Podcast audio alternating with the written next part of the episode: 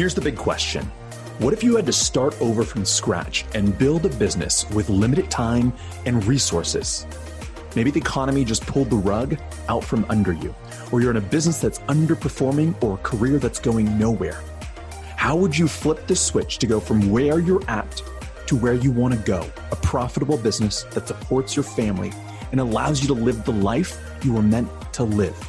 My name is Jason Liu, and each week I'm going to bring you guests that are further down the road while documenting my own journey. Welcome to the business of feeling good.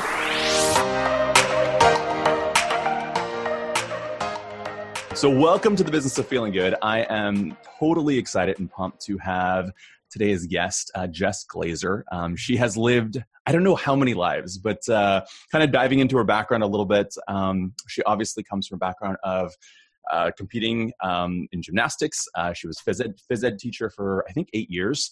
Um, wore a kind of, I think, fashion hat for just a quick little minute, made bags, which I'd love to hear about here. Yeah. And then went on to uh, transition um, to really go out there and help.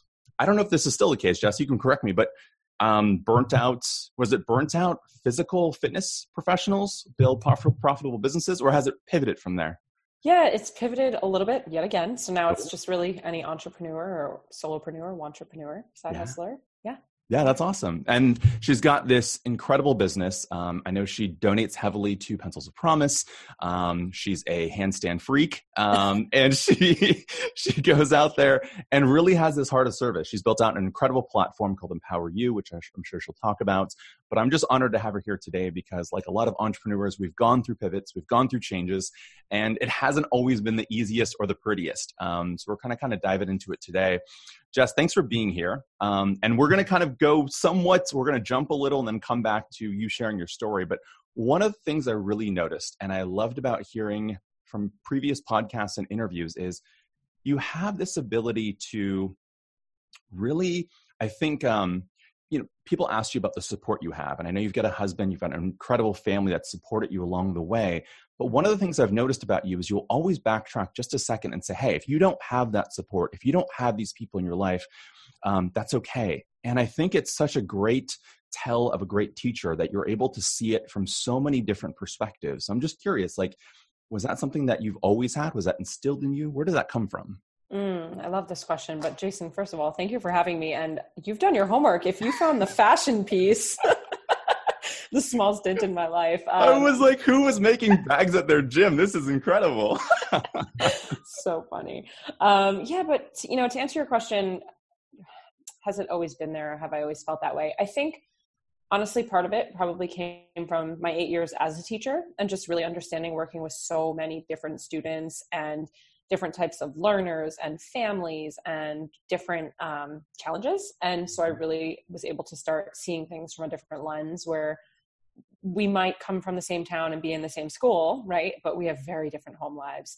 And I've been able to translate that into just business now and working with clients now. And we're coming from all these different places. And on the outside, it might look very cookie cutter, but we really all just have such a different home life. Yeah. A different yeah. mindset. Yeah. I think one thing that um, at least in my experience, really was overlooked. I've had multiple business coaches and some incredible people come through my life. And what's been so funny is that we talk a lot about kind of the how and the what and how do you get after it, how do you make it, and all those are really important things. But I think so often um, we overlook the the home life and the balance. How mm-hmm. do you kind of figure that out? Like, how do you stop from going into i've been in burnout so often like you just go go go go go. How do you find that balance at home? Maybe it's with your husband um, or with your family like how do you carve out that time for yourself? I'm still i'm still working on that. Lifelong learner.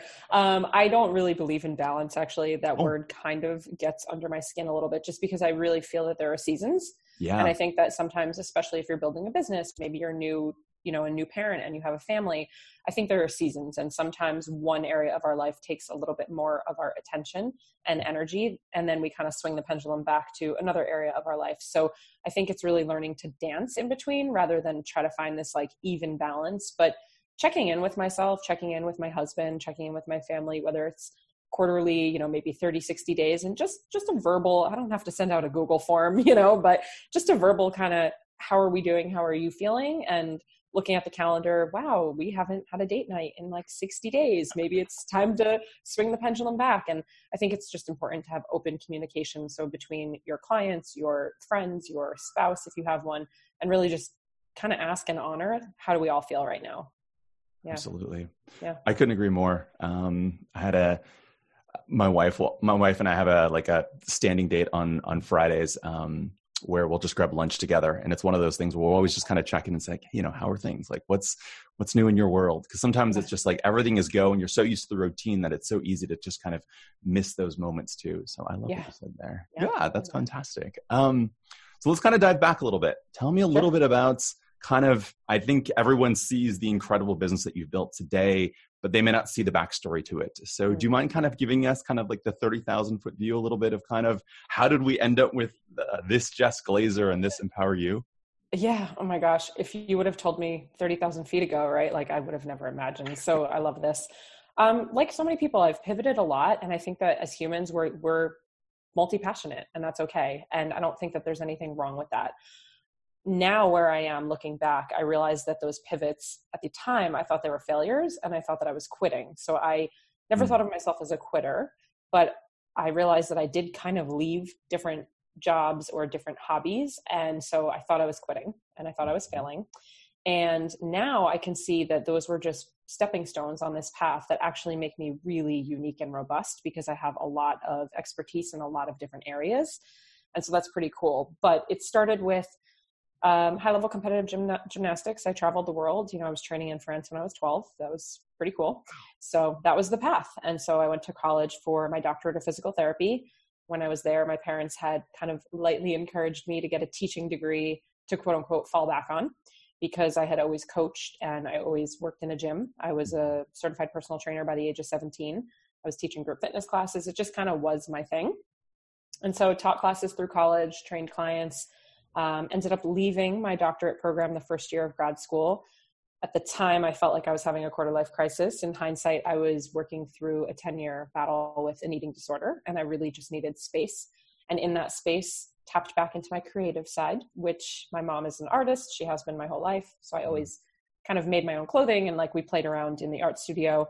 Um, so that's where I just accidentally kind of fell into fashion, which was really my first stint at entrepreneurship. I don't come from a family of, of entrepreneurs at all, but um, I was making handbags, like you alluded to, and people would ask me all the time, "Where's that from? Where did you buy that?" And when I would tell them that I made it, the answer was always, "You should sell them." Mm. I didn't really think that was an option because we don't, we just didn't do that in my family. And so the gym that I was working at at the time, a mom and pop gym, they said, "Why don't you set up a booth? Why don't you sell your handbags?" It was for Valentine's Day, and I didn't have I didn't have stock, right? I had a couple handbags that I had made myself. So I put them out at the table. I, I actually brought my mom with me to sit for the day. I said, if I sell a couple, cool. And at the end of the day, we ended up selling just about $6,000 worth of orders. Yeah, orders. So I didn't have inventory.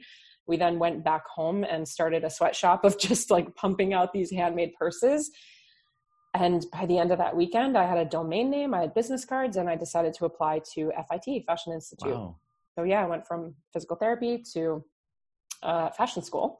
Was very unhappy living on my brother's couch in New York. Just did not love the industry. Did not love what I was doing. So used that teaching degree that my parents told me to get, and ended up teaching elementary school phys ed and health for eight years. And it was in that time that I really was unfulfilled. Um, I love kids. I love teaching and coaching, but I had a lot of emptiness yeah. And in the time that I would leave school, you know, I'd get home at 325 and my husband was getting home at whatever nine o'clock at night. I had a lot of time. I'm a doer, very type A. And so I just was doing and I was creating all of these little side businesses here and there and started dabbling in online training for health and fitness in 2013 and 14. Got involved with the network marketing company for a little while. Started my own um, women's empowerment monthly field trip events that went national turned international. I just kind of was like trying to fill the cup all the time. I just felt very empty and I was trying to fill that. And just ended up kind of pulling the safety net, if you will, and left teaching in 2017 to pursue this entrepreneurship thing. And I didn't know what it was going to turn into, but that was, that was the plan. Was there a you, when you said you pulled the net, um, what was the story behind kind of, was there a, I don't know, was there a moment where you just said, Hey, like I need to do this? Because I think so often I work with a lot of clients that sometimes are like, I'm afraid to step off that cliff a little bit. Like, I don't mm. know when it's right for me. And I know everyone's story is different. Um, but I think it does help. Like, I, I think that just hearing different people's perspective of what made that final push of like, I'm going to try it. Um, was there a moment for you? Absolutely. Clear as day. so, one thing that I love to talk about is a lot of times people say things like, Oh my God, you were so brave, or Wow, where did you find the courage? And for me, I want you to understand it wasn't about being brave or courage. So, I didn't I didn't leap and try to find my wings. I was so uncomfortable. I was so unhappy in my own life. Yeah, like I just had to make a change. So it wasn't about being brave and figuring it out on my way down. It was just like, I can't do this anymore. Yeah. And the moment itself was I was driving to school in October. I was crying on my way to school, and which was kind of a normal thing, listening to a podcast. I don't. I wish I could remember who it was. It was probably Lewis Howes, to be honest. Yeah. Because um, this was so many years ago, and the guy was interviewing a woman. She was a teacher, and she had a jewelry line that she was selling on Etsy, and she wanted to leave teaching to do this jewelry thing. And he said, "Okay, so if you leave teaching for a year, you give it a shot, and it doesn't work out, what would be the worst case scenario? What would you do?" And she said, I don't know, I'd probably go back to teaching. I might have to go to a different district, but I've been a teacher for a decade. So I would just go back to teaching. Yeah. And it was the question that he asked her that flipped my entire world upside down. In one moment, he said, Okay, how does it feel to wake up every day and live in your worst case scenario? I know. I pulled the car over. I was hysterical crying. I text Mike. I said, I can't do this anymore. I'm done. I'll, I'll figure it out. Because for me, I was, I, and listen, teaching is incredible. It's admirable. And I love every teacher out there. I'm not squashing the job. But for me, I was living in my worst case scenario. And I realized that I could, what I would have to do is kind of put my ego aside. And I might have to go back to a job that I thought I was above or that, you know, was beneath me or that I didn't really want to be doing or that I wasn't super passionate about. Right. But the alternative was staying in this worst case scenario. And so I just kind of that was it. I said, I, I just I can't do this anymore. If I have to be a waitress or a bartender or go back to training full time, working at a box gym, like I'll go to Starbucks, be a barista. I will do whatever I have to do because I can't do this anymore. It's that's an incredible moment. Um, and such a gut punch of a question. Um, what's um, when you look back at that area and kind of think back to that space? I I've battled with this, and and my wife's on a different space. She's like always sure of who she is and what she's about. Did you ever doubt like the difference between? I think in personal development we always hear this idea of you've got to take responsibility of your your you know what's happening in your life. How do you change your state? What do you do to to you know figure out where you're at and move forward? I guess what I'm getting to right now is that um, how do you know the difference between being in a place where I'm just unhappy or I have to change in order to make the situation better? I've always battled with those two, if that makes any sense. Hmm. How do you distinguish the difference? I mean, I don't I don't know. This is a great question. I guess one thing when I'm feeling stuck is just um, changing my environment and moving my body. So if I'm stuck on a decision, if I'm stuck on what to do, if I'm stuck with being unhappy, if I'm having one of those days where I'm just like blah, the things that work for me are generally either getting out in nature or changing my physical environment. So leaving the room that I'm in, leaving the job that I'm at, which I've done many, many times now, leaving the group of friends maybe that I'm hanging around and really just kind of shifting things up so it almost like rattles your perspective. Um, and then when you're in the new space, you can kind of reflect back a little bit easier, or that's how I feel. And I'm able to kind of zoom out and say, okay, was it the environment and my space, or is it this thing that I'm actually going through? And if it's this thing that I'm going through, then what is the next action step that I can take? And I think that that's where there's a gap. We all sit in this consumptionitis and infobesity, right? But we don't infobesity. That's a good action. yeah. And action is going to be the thing that's going to help propel you forward, whether you try something and it fails, quote unquote, right? It's just a lesson, or you try something and it works. Either way, that's going to be the thing that distinguishes like what direction you're going into next. It's really great. Um, so let's go back to you just got gut punched by Lewis. you called your husband and you're like, "Hey, you know, I'm I'm I'm switching. I'm changing." Yeah. How? What was kind of? Where did you go from there? What was the kind of starting platform? Like, I've got to wrap my head around this. I'm going to start by doing these couple things. I love that you just asked me this because I think this is where people don't see what actually happened behind the scenes. Hmm. So the conversation that night at dinner was lengthy. This was October of 2016. Um, we then kind of reverse engineered what it would look like for us financially. We own a home. What are we going to do with it? We were going to be moving from one state to another. Um, so just kind of really working through all that, making a final decision by the holidays in December, telling my parents, which was the hardest part.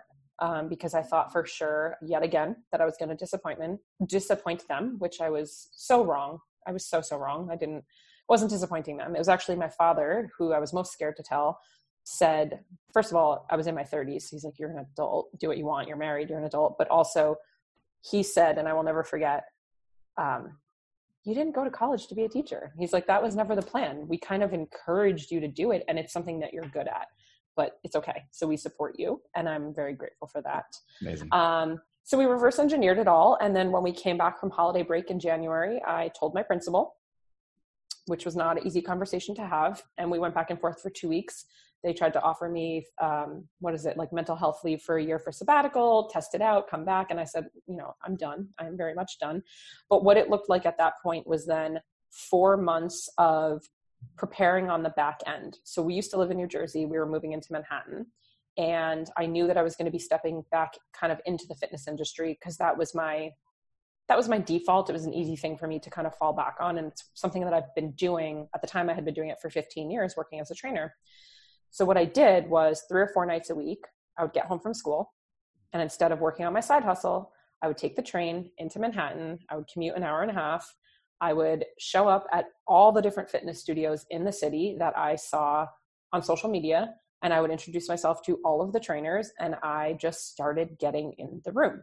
And I did this three or four nights a week, and then I would take the train back, and it would be, you know, nine or 10 o'clock at night and I would wake up at five in the morning to go back to the gym. And, and I did this for months. And so I started kind of planting the seeds, both in the universe, if that's something that you believe in, right? And just putting it out there, and actually in these different places, becoming friends with these different trainers and just showing my face. And so by the time we actually moved, when we got here, everybody in the fitness industry was like, wait, you don't live here? Hold on, you're not in the industry? Where did you come from? Um, but it was really uncomfortable. Like it wasn't fun. It wasn't sexy. It was, I was grinding. I was putting in the time. And what's, I love that you met it all head on. I think so mm-hmm. often there's, there's a lot of people I meet and myself included at times where you'll just dance around it. And I think what's great about you sharing that is you met the hard conversations that you thought were going to be really challenging, which turned out beautifully, but we never know how that's going to happen, right? Having those conversations with your parents, employer, principal, all those things. And then saying, look, I'm, I've got a strategy here. I'm just going to put myself in these rooms so I can be around the right people. Um, one of the things I know that happens during that time is that we have a lot of self talk and there's a lot of self doubt that can happen there. Did you experience it at all, or was it I'm just in action, so I don't have those thoughts? Or what was it at that time? Because I know when we're so used to producing or having a steady income, when it's not there, that can definitely be something that eats at you. It's so interesting. I think I had both at the exact same time. So mm-hmm. it was a blend of imposter syndrome, limiting beliefs, and self doubt every day, while also just being so head down focused that I like didn't I saw it passing by me, like the thoughts would pass by me, but I didn't have time to absorb them. That's really cool. Um, yeah, I was like too busy to absorb them. I think there's also some like blind, you know, ignorant confidence around it.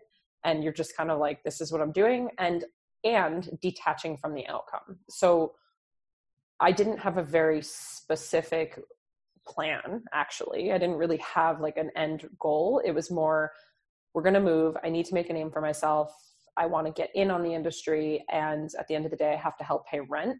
So I'm willing to do whatever it's going to take. But I didn't have this like super clear um, target that I was going for, which could be counterintuitive, right? Because we're supposed to have these goals. But it was kind of like saying yes to everything yeah. and just being open to what it might look like and feeling it out. And I said yes to everything until I was able to start saying no. It really is a privilege to start saying no to things. Yeah. Um, did you know you there may not have been an end goal for it but was there a feeling that you were searching for? So versus like i knew what it didn't feel like in teaching yeah. what was it in moving forward? Yeah so that unfulfilled feeling i was trying to just find what it would be. And the decisions that i made while i said yes to basically everything it always went back to is this going to make me happy? And is this going to make me feel fulfilled? Because and this is something that i'm so grateful for mike my husband he, we would sit down and have these discussions and he was like you didn't leave teaching to replace it with another kind of quote unquote teaching job so if it's not going to make you happy and it's not going to fulfill you then you're not going to do it yeah and so really just checking in with myself like does this feel good is this exciting to me yeah yeah. And was it the teaching, or I mean, obviously you're in a place where you now teach, but was it the lack of was it lack of impact? Was it? Yeah, I think for me, put a finger on it. I think it was a blend of things. So it wasn't so much. It was definitely not teaching because I teach every day and I love teaching, and it and I do think I was still making a massive impact as a teacher. I mean, my students now, I have students that are, I guess, what would they be? The youngest student right now would be seven or eight, and the oldest one is out of college. And I still talk to hundreds of them through Instagram. That's awesome. And I see where they go to school, and they, I've written, I've written letters for them after, you know, working with them. So I know that the impact is there. Um, but I think for me, specifically in this in my elementary school right the the ceiling literally and figuratively was low like the toilets are little the ceilings are low and i just felt very small yeah. and something that i felt was i was k through five and so every year my fifth graders would graduate and they would move on and they would go like become sixth graders and go to high school and do these amazing things. And i just felt like i was getting older and older and older and like shriveled up in this small room. And i felt like i was just getting smaller and i could i felt like i couldn't breathe.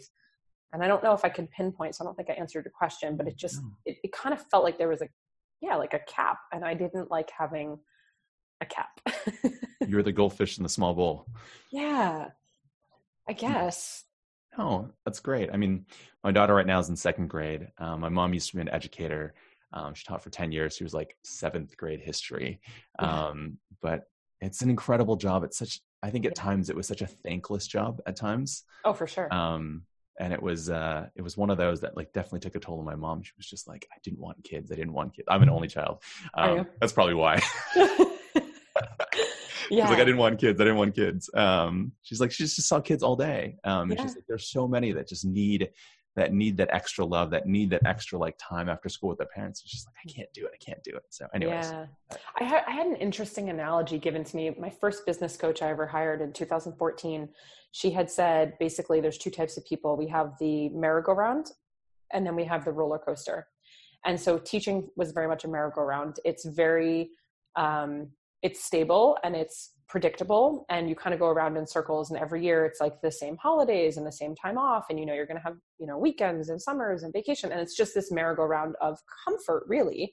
Again i'm not saying it's an easy job but it's just a it's a um it's a it's like a sure bet right? And then there's the roller coaster which is the entrepreneur where you live for the highs and the lows are really bad. Like the lows really suck but it's really exciting and you never know what's around the next corner or when the next vacation is and how much money you can make and how many people you can work with. And it's just this crazy up and down upside down flip it around. And when she had told me that in 2014 the roller coaster sounded really intimidating and i didn't think that was something that i wanted. Again i don't come from a family of entrepreneurs. Mm-hmm. once i made the shift for me i think one of the i'm like a merry-go-round for me is just so boring.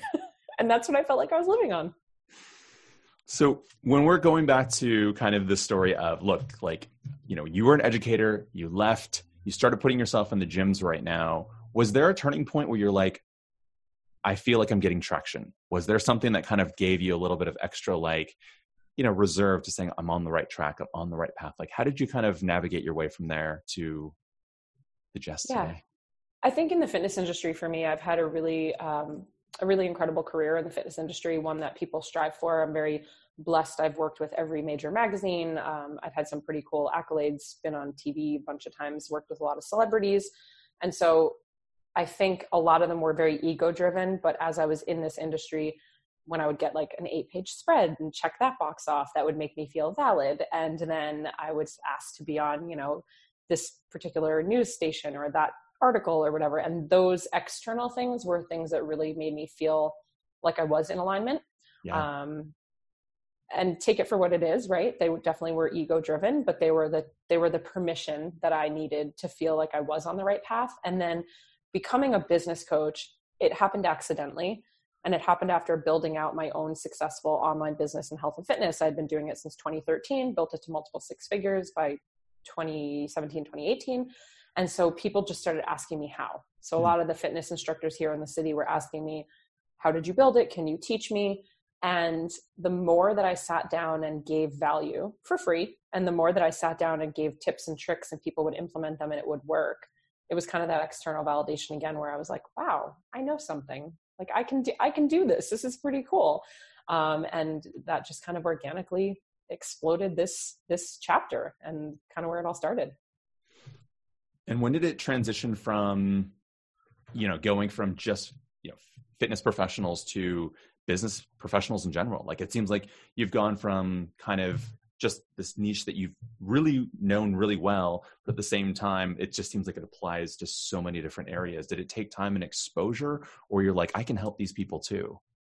It was a blend of both. It definitely took time and exposure. I think initially the bubble that I was working in within that niche is just because it is my it is my bubble and it's also the language that I can speak and I understand how the industry works and like the the you know just price points all of that um, and after about nine months, I would say, of working with just fitness professionals, a couple people started asking me who were outside fitness. And again, the same thing happened. Once I was able to help one or two, I realized that my strategies would work across the board. And so then the more that I was able to help them, the more my confidence grew. And then the more I was like, okay, I can do this. I can help other people. And it just kind of expanded from there. So, if someone's trying to dabble into the world or dive into the world of, let's say, course creation or coaching or any of these areas, do you have like a here's what I want you to think about beforehand? Or what do most people maybe get wrong when they come and think about, I want to be in this field? Um, and maybe what should they be thinking about? Yeah, the biggest mistake I see specifically to course creation, this is the biggest mistake. So listen, listen up. If you want to put together a course or like an ebook or something like that, the biggest mistake I see is people putting time, energy, effort, and potentially money into building this beautiful, beautiful ebook, beautiful course, creating all these modules, filming all these videos, doing all of this work, and then putting it out into the world, and no one buys it. Mm-hmm. So, the way that we teach it, the, the mistake that I see is actually the opposite. I want you to sell it first. If somebody buys it, if somebody gives you money and there's proof that people need what you're offering, then you create it and you actually create it live the first time that you're doing it. So if it's a group course, you use the first couple people, you stay a week or two ahead of them, and you actually let them navigate the speed of the course, the direction of the course, the content of the course, because we often forget how much further ahead we actually are. And so a lot of times we think that we're going to put together all these different things, and then you're really missing what your client needs because you're too far ahead or you're moving too quickly. Really smart. Really smart. Um, What's um what do you say to people when they've only got or what happens when it's just like well i've only got three people buying my products and i'm making this course and it feels like uh, you know i can't or the social proof isn't there or just feels small like where does what do you tell your clients for in terms of just confidence to be able to go out there and have those do a course for three people yeah. So at that point, your job is to focus on those three people and offer and deliver the best experience for those three people. Like that's it. Don't focus on the people that you're not working with. Focus on the ones that you are. And if you can give them an incredible experience and you can serve them like crazy over delivering, they're going to shout you out. They're going to refer you. And just by nature, three is going to turn into six and six will turn into you know 12 and that's kind of just what happens. So your job is to really just focus on those people and it's that ego again remove the ego. When you ask those people for feedback truly take their feedback and implement what they're saying even if it stings. Hmm. even if you think that you created the best thing in the world and they told you they didn't like a part of it you have to really listen in because they're the customer and they're telling you what's working or not and so if you could take that information and then implement it and make a change it's going to be so much better the next time around i've had um I've had challenges and I've worked with people as well that have had challenges with pricing. So mm. um, small ticket and then trying to make that leap to selling a, their first high ticket item. What type of advice do you have for those types of people that are trying to make or try to figure out where to price their product? I love this. I actually have an entire pricing uh, oh, training. Nice. nice. Yeah, I'd be happy to gift it to your audience. Please. But, yeah, for sure. Um, pricing, it's interesting. There's no right or wrong way. The way that I teach, what works for me is opposite from what you're saying. So we actually teach the funnel in a reverse. So if you picture an upside down triangle with the point facing down, you're going to keep your one on one coaching up at the top. That's going to be your highest, usually, investment. Then from there, you go into your group coaching programs. Then from there, we bring it down to like an evergreen passive type course that you're not involved in. And then below that would be any sort of either like ebook or monthly membership.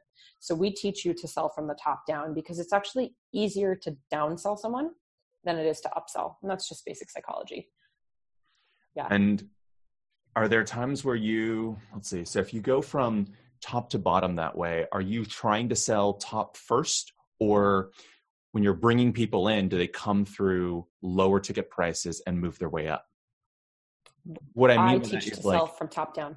Okay, awesome. Okay. Yeah. No, I was yeah. curious because like there are a lot of courses that will do for opt-ins, free opt-ins, or low ticket $37, $47 product opt-ins just to find your way into the funnel. Yeah, into the funnel. Yeah. Yeah. Yeah. Yeah. Yeah. yeah. Totally. yeah. I still I teach Yes, so we teach free opt-ins, of, of course, right? You want to build your email list or your text message list, um, especially guys. If it's 2020, we're focusing on texting right now. That's really important.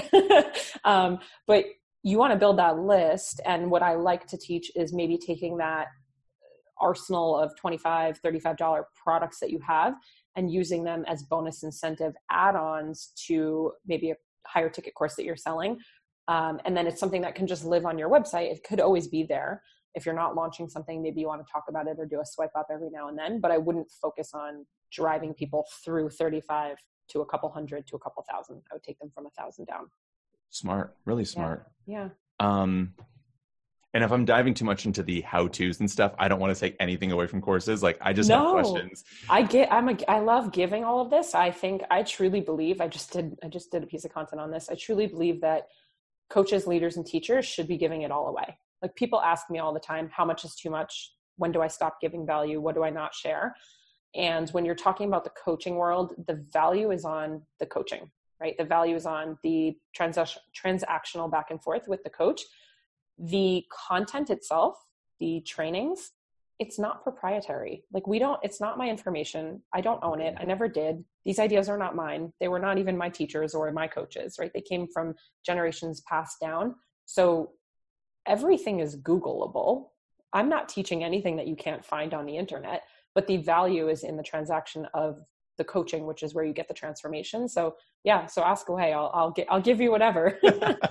you're very generous. Um, so when you're looking at this top-down funnel, when you're looking at coaching at the top, some sort of let's say high ticket item or mastermind after that, um, group coaching, you've got some sort of evergreen product as well where do you teach people to start? Because i think that if i just look up at the funnel I'll just give myself look up at it there's a lot to take in it and do.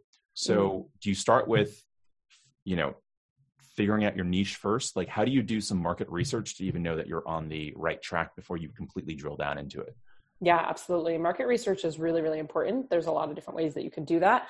But again it's not really about us it's about the client. So right at the beginning, just kind of gaining clarity around what are you already an expert at, what are you known in, what are you known for, and then figuring out your niche, your ideal client. From there, we can start to get more into course creation. Um, but those things are are crucial. You have to know who you're talking to, what are their pain points, what are their pleasure points, or their desired outcomes before you can really start to go create. And then, do you start with straight to coaching, or do you do a course, or where's the first part of the funnel? That you really, tell clients to start? Yeah, it really depends on the client and what they're kind of where they are in their journey and what they're comfortable with. Some people really don't like group courses, some people don't want to be doing one on one. I think naturally, even if you're starting with a group course, I think naturally it will often start as a couple people which really could be looked at as a couple one-on-ones. Mm-hmm. and so you're going to need to work with a couple people before they turn into these like massive 30 50 people launches. It always is going to start with a few. So whether you want to call it semantics right? Like is that a few one-on-ones or is that a small group? Either way it's going to start with a few people. Sure. So if I can kind of open up a little bit. So my for me personally, and I'm I'm open to a little bit of coaching if you don't mind giving some right now. Um, so I've been in network marketing for 20 years. This is 20 years for me in network marketing, crazy. which is nuts, right? I know. So crazy. Um, Isagenix was my second company, um, and I've been in with them for this will be 10 years on Isagenix. Um, and they've been amazing, like absolutely amazing to me. Um, but there has been something over the past couple years that I I don't do well with not knowing where I'm going. And for some reason, it doesn't hasn't felt the same. Like I don't have the same fire that I once had for network marketing in general. Mm. I don't think that's anything against the industry as itself. Like it's given me everything. Um, but I find myself in this place where I remember doing a course. I'd never charged for my content, never charged for anything I've done in, in network marketing. But I learned someone showed me how to build a funnel, how to go out there and sell a course. And I just I love the concept. I love the idea. So I ended up doing like an eight week course for network marketing just for my own team. Yeah. And it was like a $47 product. Like it was nothing. Um, but we had like 40, 50 people buy and it was like the coolest 1500 bucks I've ever made. Like it was yeah. like the most exciting thing that I've done, except I didn't feel like going back and recharging my team. I was just like, I want to do something. Mm-hmm. Um, and I think I've been a bit fearful of what do I do post network marketing? Um, mm-hmm. And I and it's been the past year has been just trying to put myself like you said in different rooms trying to see where my expertise lands because yeah um, i'm just trying to find that next step at this point.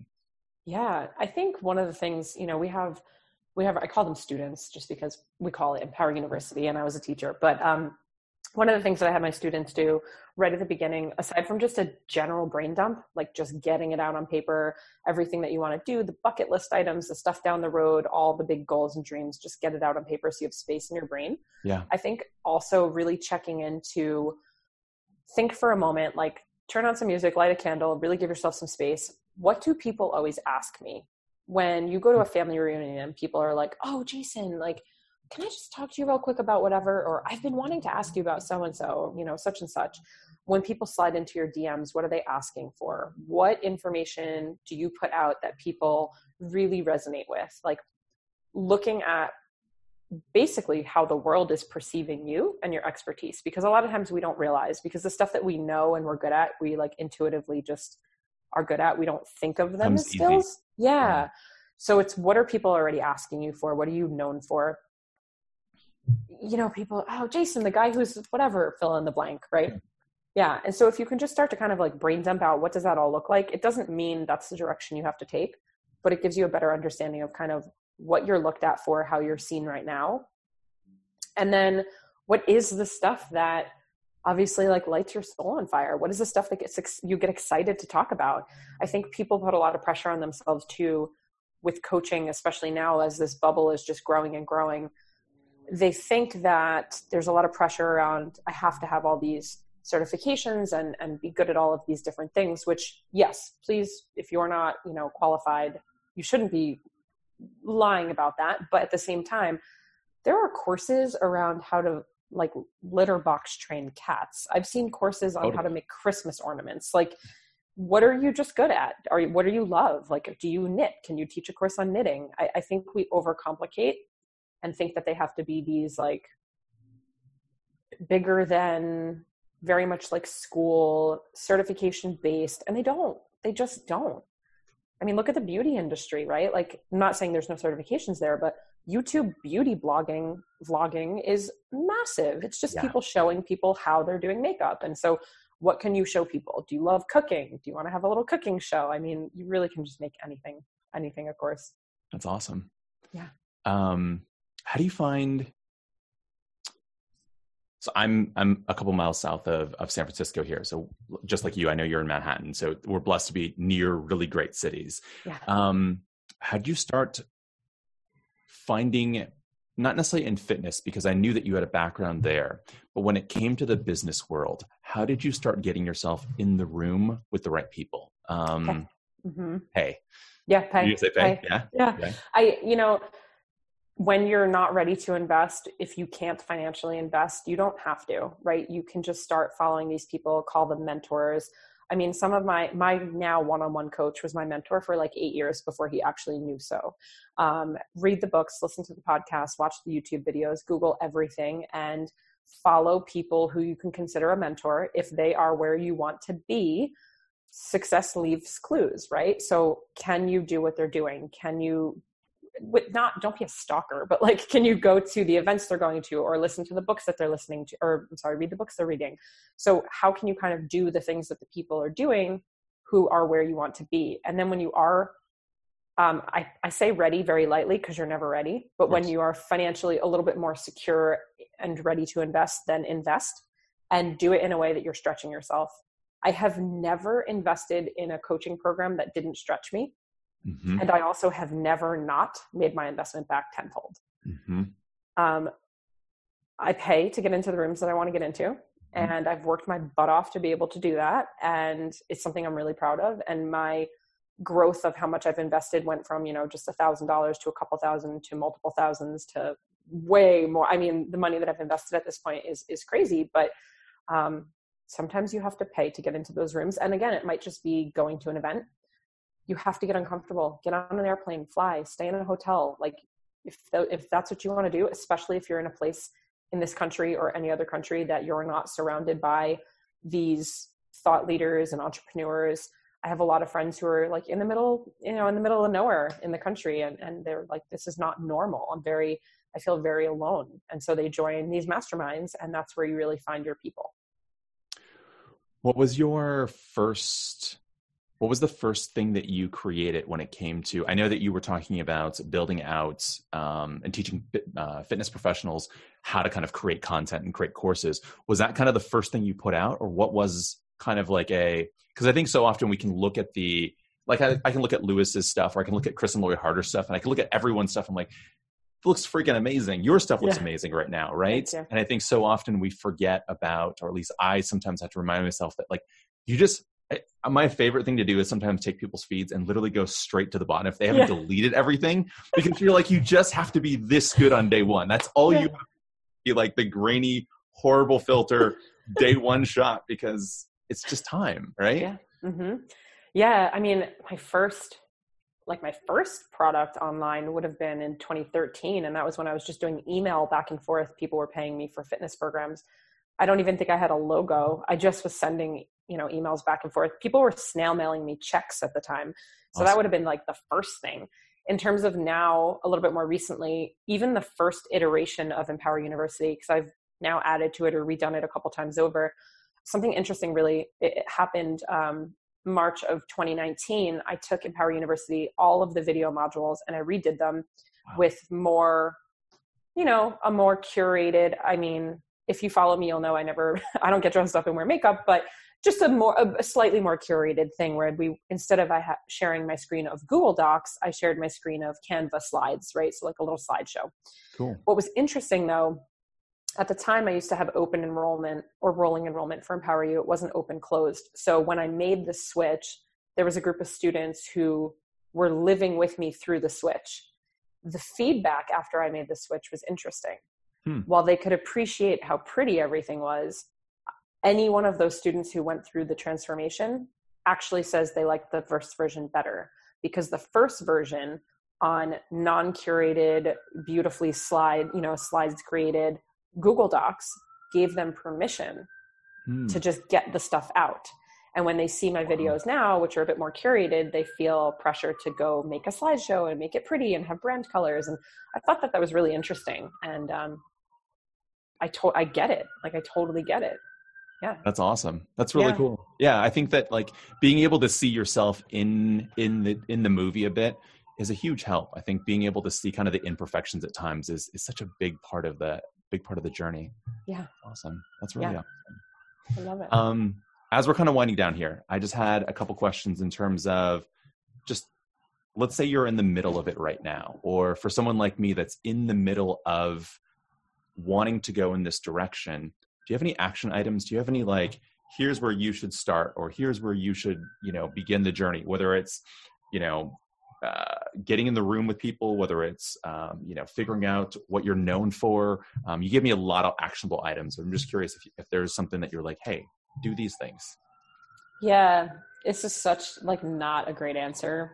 Just stop waiting Yeah. and like do something. Just do anything. Do something. Yeah. That's it. Just take action on something. Create it, put it out, make the phone call, slide into the DM, sign up for the court. Like just do something. yeah. Yeah. Awesome. Yeah. I Jess, I so appreciate the fact that you've been so open and candid, but also just straightforward. Like you don't have to come up with this amazing answer. Sometimes the simplest answer is the best. And I appreciate A, how candid you are, but B, it's just been awesome to have this conversation. Like I know the amount of work, the amount of students, the amount of things you have going on. And I'm just grateful that you were willing and open to spend the time and, and share your story with me. Jason, thank you so much. And I just I hope someone got one thing out of it, you know, one aha moment. And please, you know, feel free to to reach me, slide out, slide into my DMs. I love talking to people. I'll see you in my handstands. yeah. By the way, if they want to catch up with you, where where can they find you? What's the best way to kind of get their hands on Jess's stuff? Yeah, best way to find me is Instagram. I'm on Instagram all day, every day. So it's at jess.glazer. That's with a Z. Um, but really, truly, I do talk to everybody in the DMs and I love having conversations. I mean, I work from home by myself, so I'm all about having conversations. But yeah, Instagram would be the best way. Cool. Very cool. All right. We'll see you on the other side. I'm going to stop. Thanks again. I hope you guys grabbed some great value out of today's conversation. If you want to further the conversation, I'd love to meet you personally. We've got a free Facebook community that you can dive into, free content, more resources, and I do lives every single week where I get a chance to interact with you and help coach you on exactly what you need. If you want to find it, you can find us at the business of feeling good, or you can search the hashtag BOFG. Again, that's hashtag BOFG. If you like this episode, please share it. I'd love to hear from you. Your comments, your reviews truly mean so much to me. It's the lifeblood of what keeps me going, and it's how I craft the content that's better going to impact you. I look forward to seeing you guys on the next episode. Until then, cheers.